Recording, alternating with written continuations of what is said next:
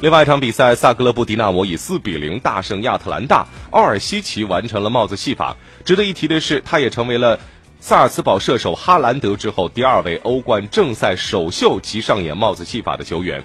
在先前的欧冠资格赛中，他六次出场，贡献了三球三助攻。